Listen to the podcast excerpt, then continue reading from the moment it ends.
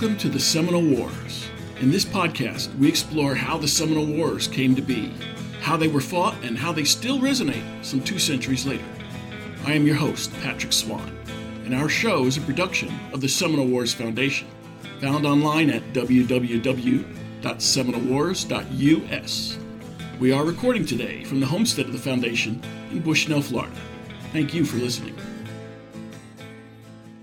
Hello and welcome. This week, we begin a special feature on state and federal parks in Florida with historical ties to the Seminole Wars. In this episode, we turn the spotlight on the Dade Battlefield State Park in Bushnell, Florida, a short jog from the homestead for the Seminole Wars Foundation. With us today is Ross Lamoureux. Ross is president of the Dade Battlefield Society. Ross Lamoureux, welcome to the Seminole Wars. Thank you very much. What does the Dade Battlefield Society do?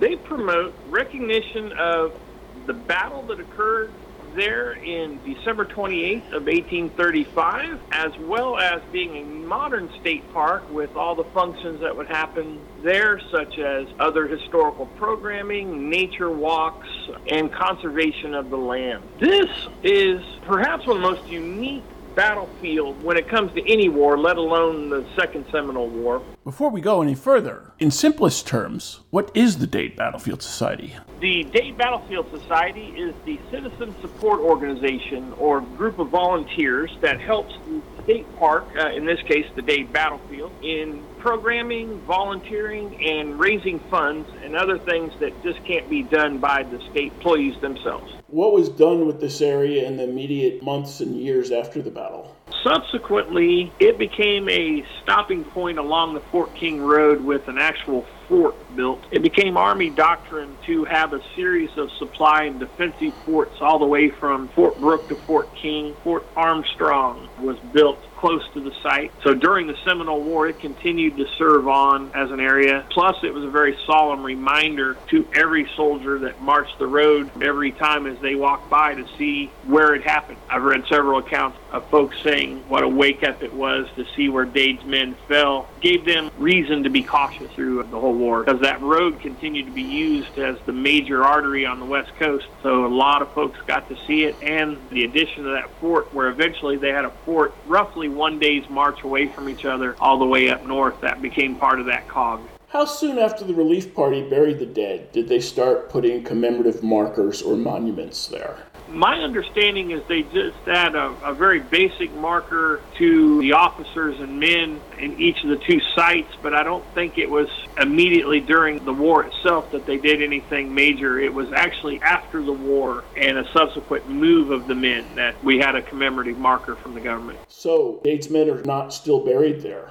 They are not. At the end of the war in 1842, they were pulled out and interred in St. Augustine at a newly created national cemetery there. St. Augustine had been traditionally the capital of East Florida when it was in Spanish territory, and it was still a population center for the United States with a large city there, the Fort Marion, the army post built from the Castillo de San Marcos, and you had an army garrison there at St. Francis Barracks. They built National Cemetery with those men in mind. They were given monuments that consist of coquina pyramid. Under one, the enlisted men were buried, the bones that were brought up, and under another, the officers. And they were given, again, a very solemn ceremony as they were reinterred. And to this day, they are very well marked at the cemetery at St. Francis Barracks.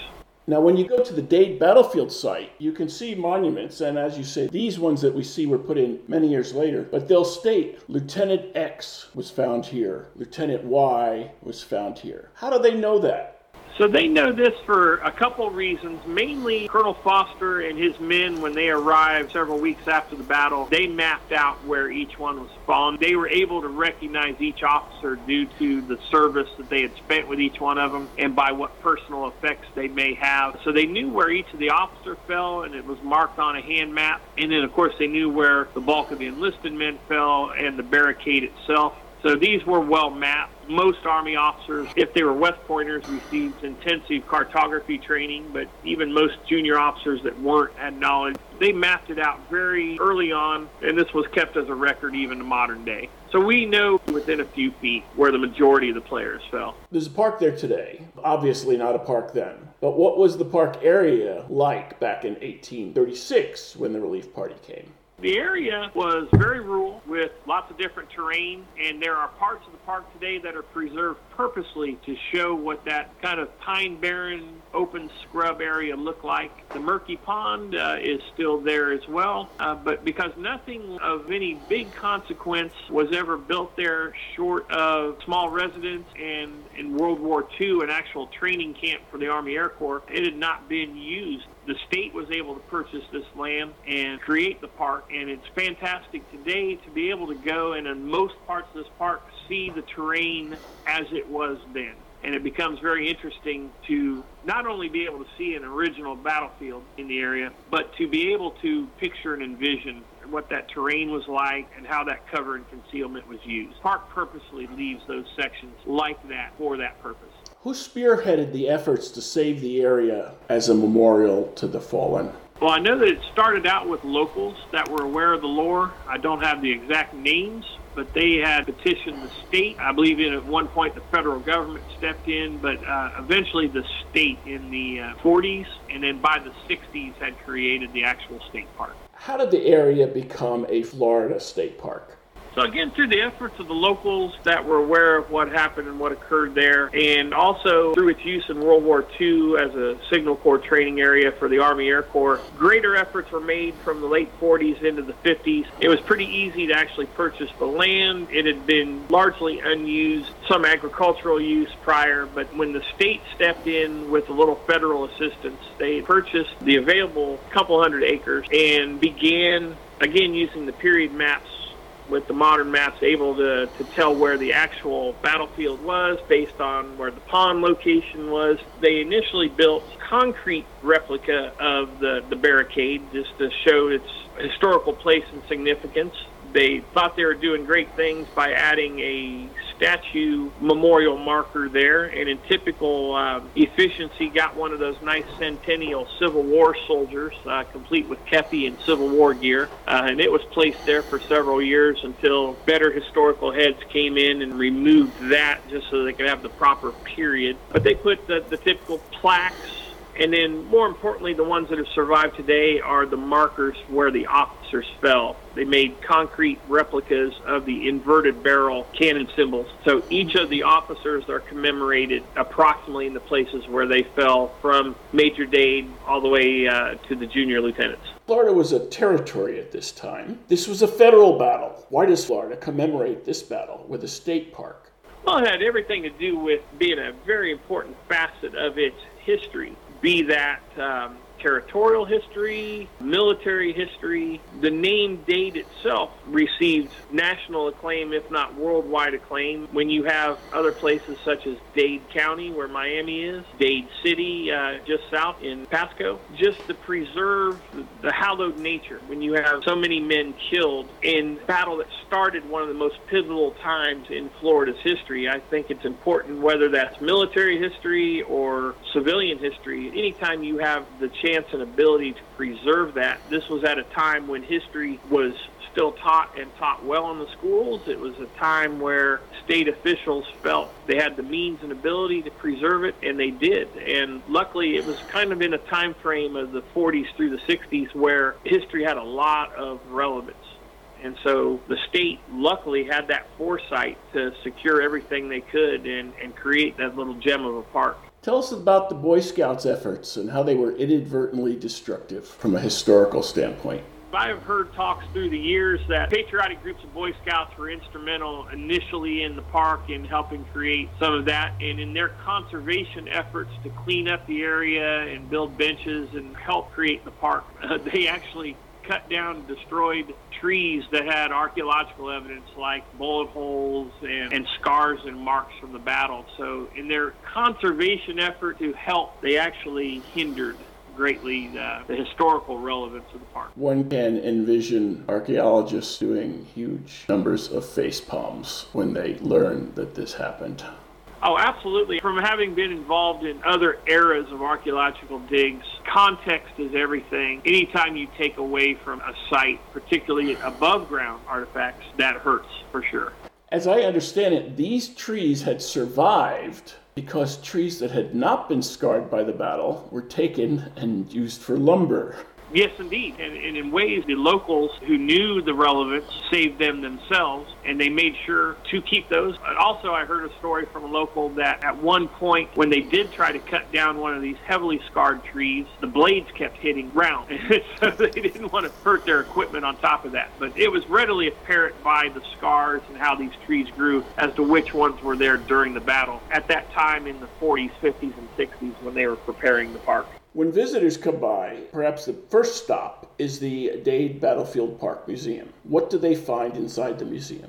At this interpretive center, it's a small museum. It has initially a, a video that's produced that discusses the battle using reenactment footage through the years. There is two very well done mannequins that are examples of what both a soldier and a Seminole warrior would have looked like on that day. These mannequins have donated uniforms and equipment from Steve Abel, who was a longtime reenactor participant, but better known as an incredible 19th century historian and tailor. So, to the most minute degree, the clothing and equipment on that soldier is accurate to the knowledge that we have today and at the time. The Seminole Warrior is also produced with historical help. So they're, they're the focal point when you first walk in the door, seeing that. As you walk around the room, then there are artifacts that were found through archaeology, found through locals that had sifted through before it was officially a park. And then you have some items on loan from both the Smithsonian and I believe West Point. So you have plenty of musket balls and rifle rounds that were fired there. You have the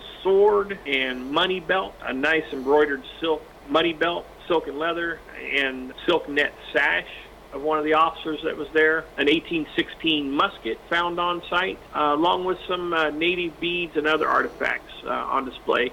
It's a little dated when you look at some of the modern interactive museums we have, but I think the spirit and intent that had when first opened still holds true. It's a nice example, artifacts and information. There's a diorama that shows the terrain as it was then, so you get an aerial view of the battle, as well as some well-written graphics that describe the actions that occurred there. A very small room, probably 25 by 25. Again, a good example of the the artifact and the informational content. It's one of our hopes that in following years we can modernize it a little bit, but that's something down the road, one of our long term goals. One could discuss the battle with park rangers who are full time staff there. Oh, absolutely. You know, part of their training and um, part of the desire to be there is to not only conserve the park through the state park mission of conservation, but being that it is designated as a state historic site as well. The rangers, staff, and volunteers that are there are very good at speaking to the public on the actions that occurred there for the battle and all the subsequent history that was there as well. When one departs the museum, there's a trail. From from exiting the museum itself, headed to the trail, there's a main trail trail where the battlefield itself was. And along the entire way, there are individual historic markers that describe the action on that day. There are the officer monuments that go all the way north to the head of the column and then there is also, as part of the modern park, you'll go around. There are everything from picnic pavilions to uh, shelters and restrooms, the typical infrastructure that a park would have. And then there is a, a natural amphitheater on the west side of the park. And every year they actually commemorate the battle through a reenactment there in that spot where they've replicated the terrain. It's a reenactment held on actual land, but purposely off the actual battlefield to preserve that. And the first thing one will see when departing the museum is the recreated breastworks very important to understanding the battle and very key to it is that barricade through the years, they've had various replications of that, utilizing local lumber. Today it is a very large triangular pin that was cut, and the neat part about that is the latest recreation of that was an Eagle Scout project here within the last year and a half or so by a local Tyler McAllister, young man who very much cared for his local history and his family's involved in the park and in living history there. He has made sure that that barricade continues in perpetuity. It was a fantastic project, and it's the first thing you'll see when you come out of the museum. So the Boy Scouts redeem themselves. Indeed, indeed. Battle Reenactment Weekend is quite a big production. There's a small village where you can get arts and crafts and you can see demonstrations of smiths and other type era casts that are performed. What all goes into this? I will tell you, for all the reenactments I've been involved in for various historical eras, I don't think anyone puts more effort into creating this one. It is a year round effort by dozens of people, both the State Park Service, local volunteers, the Dade Battlefield Society, which is the support organization of the park, and the reenactors themselves. We spend the entire year preparing for this, whether that is the infrastructure needed for a public event, such as proper restroom facilities and parking, to preparing the individual reenactors through historical research and procurement of uniforms and equipment. But we take the entire year to create a chain of information for the reenactors and public. We are working on grants for advertising and infrastructure. We help raise funds for things that the state can't pay for. And I think that's the joy of the, the Battlefield Society itself is we are that vehicle that drives the behind the scenes work, but it's the reenactors themselves who bring the knowledge, the drive, and desire to show history the, the best way they can. Ross, even on a non battle reenactment weekend, such as the Dade Battlefield Commemoration, Dade Battlefield Park offers much for visitors. Discuss some of this. We got to bear in mind that even though the battle is what created the park, there is so much more at the park than the battle itself. So throughout the year, they host some wonderful events that have everything to do with local culture and history, such as lessons on native crafts. We have pioneer history, and we have a youth group that's headed up there with kids of different ages that are local who do summer camp and weekend tours, and they're learning about the battle, they're learning about pioneer life, anything in historical Florida. So we offer the public those. We offer them uh, nature conservation tours like hikes bird watching, native plant life. If you look at a calendar on the website for the park, you will find dozens of events throughout the year. And those are events that draw people to the park to learn about not just conservation and not just history, but how they interact with each other. And in turn, the battle reenactment is the major event that we do each year. But the reality is we draw more people throughout the year in all the other activities. And they, they work together wonderfully to bring people to this park. This park geographically is one of the smallest parks in the system. So it's harder, I think, there's no camping, canoeing, kayaking like a lot of other parks. So we have to draw people here. And the wonderful way to do that is by the plethora and wealth of programs that are done there. A nice sight to see. And more so in the last, I would say, six to eight years, there's more things happening than they had in the last 20 there It's exciting to see more and more events and things added each month. The park does something for World War II. What is it, and how are you involved in that? We do, and it has to do with actual history. Uh, during World War II, the battlefield, which was not a park yet at that point, but still had a lot of available land, was used by the Army Air Corps as an auxiliary site for troops stationed at the Brooks Bushnell Army Airfield. And there was an Army Signal Corps detachment who trained and garrisoned there in tents, and then they built a mess hall and some other facilities. So, being that that was an actual short term acquisition for the Army, we portray a World War II living history event there every year in March where we open that up to many different World War II impressions of both Axis and Allies for folks to get a general understanding of the World War II era. In years past, they've done a mock battle there, but we felt through the years and through regulation from the state that uh, being there was no battle there, it's confusing. So we do true living history with static displays, and you can learn everything from the Air Corps and Signal Corps to what civilians in the home front were doing. And then we couple that at the end with a USO style canteen show with entertainment for the reenactors themselves. So the public can come and learn, and yet the reenactors themselves can also come here and have a little fun themselves. As the Dade Battlefield Society president, what are some goals that you have in the coming year? We have the always present goals of continuing the strong programming and reenactment that we have. We want to strengthen our online presence with social media and website. We want to strengthen our community bonds by having more people from the community having a say in the park and the programs.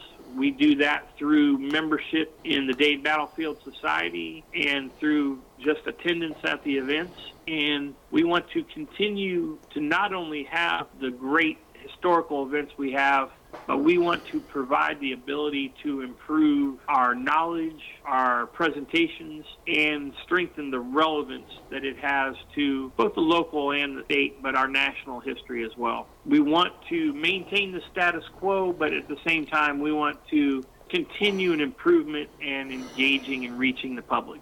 Each year to me has gotten just a little bit better in the community involvement, and this is my first year as president. I've been a volunteer and part of the reenactment for years, but this is my way to give back for all the work that it takes just to create the different events here. I'm not only a participant, but I'm the president, the old joke goes. But it really has shown me the tremendous amount of work that it takes and I think by being a reenactor, I'm bringing a different skill set than a non reenactor. So far, only helped uh, improve events. I hope to continue that.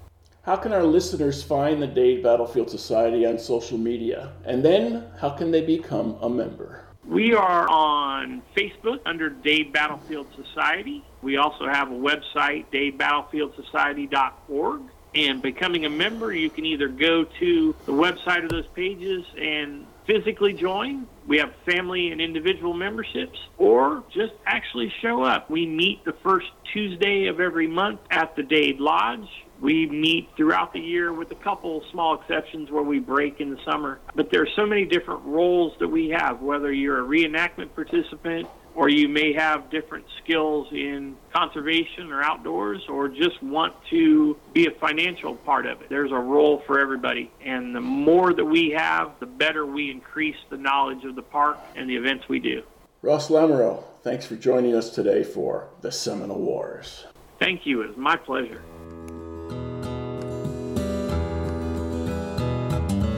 If you enjoyed this show, please take a moment to like us on Facebook at Seminole Wars Foundation leave a review on iTunes or your favorite podcast provider. Your reviews and comments help new listeners discover us and help us keep the show going. Visit our website at www.seminolewars.us for blogs, articles, news, books, events, membership information, and how to subscribe to this podcast. We'll be back soon with a new episode of the Seminole Wars Podcast. The Seminole Wars Foundation is a 501c3 nonprofit organization dedicated to preservation, education, and publication of Seminole Wars history throughout the state of Florida. This podcast is copyrighted the Seminole Wars Podcast 2020, all rights reserved. Front bumper music, The Devil's Garden, Roast 'em, provided by kind permission of Reedy Unman. Back bumper music, Second Seminole Win, by Jed Marum and Ricky Pittman, courtesy of Ricky Pittman, all rights reserved.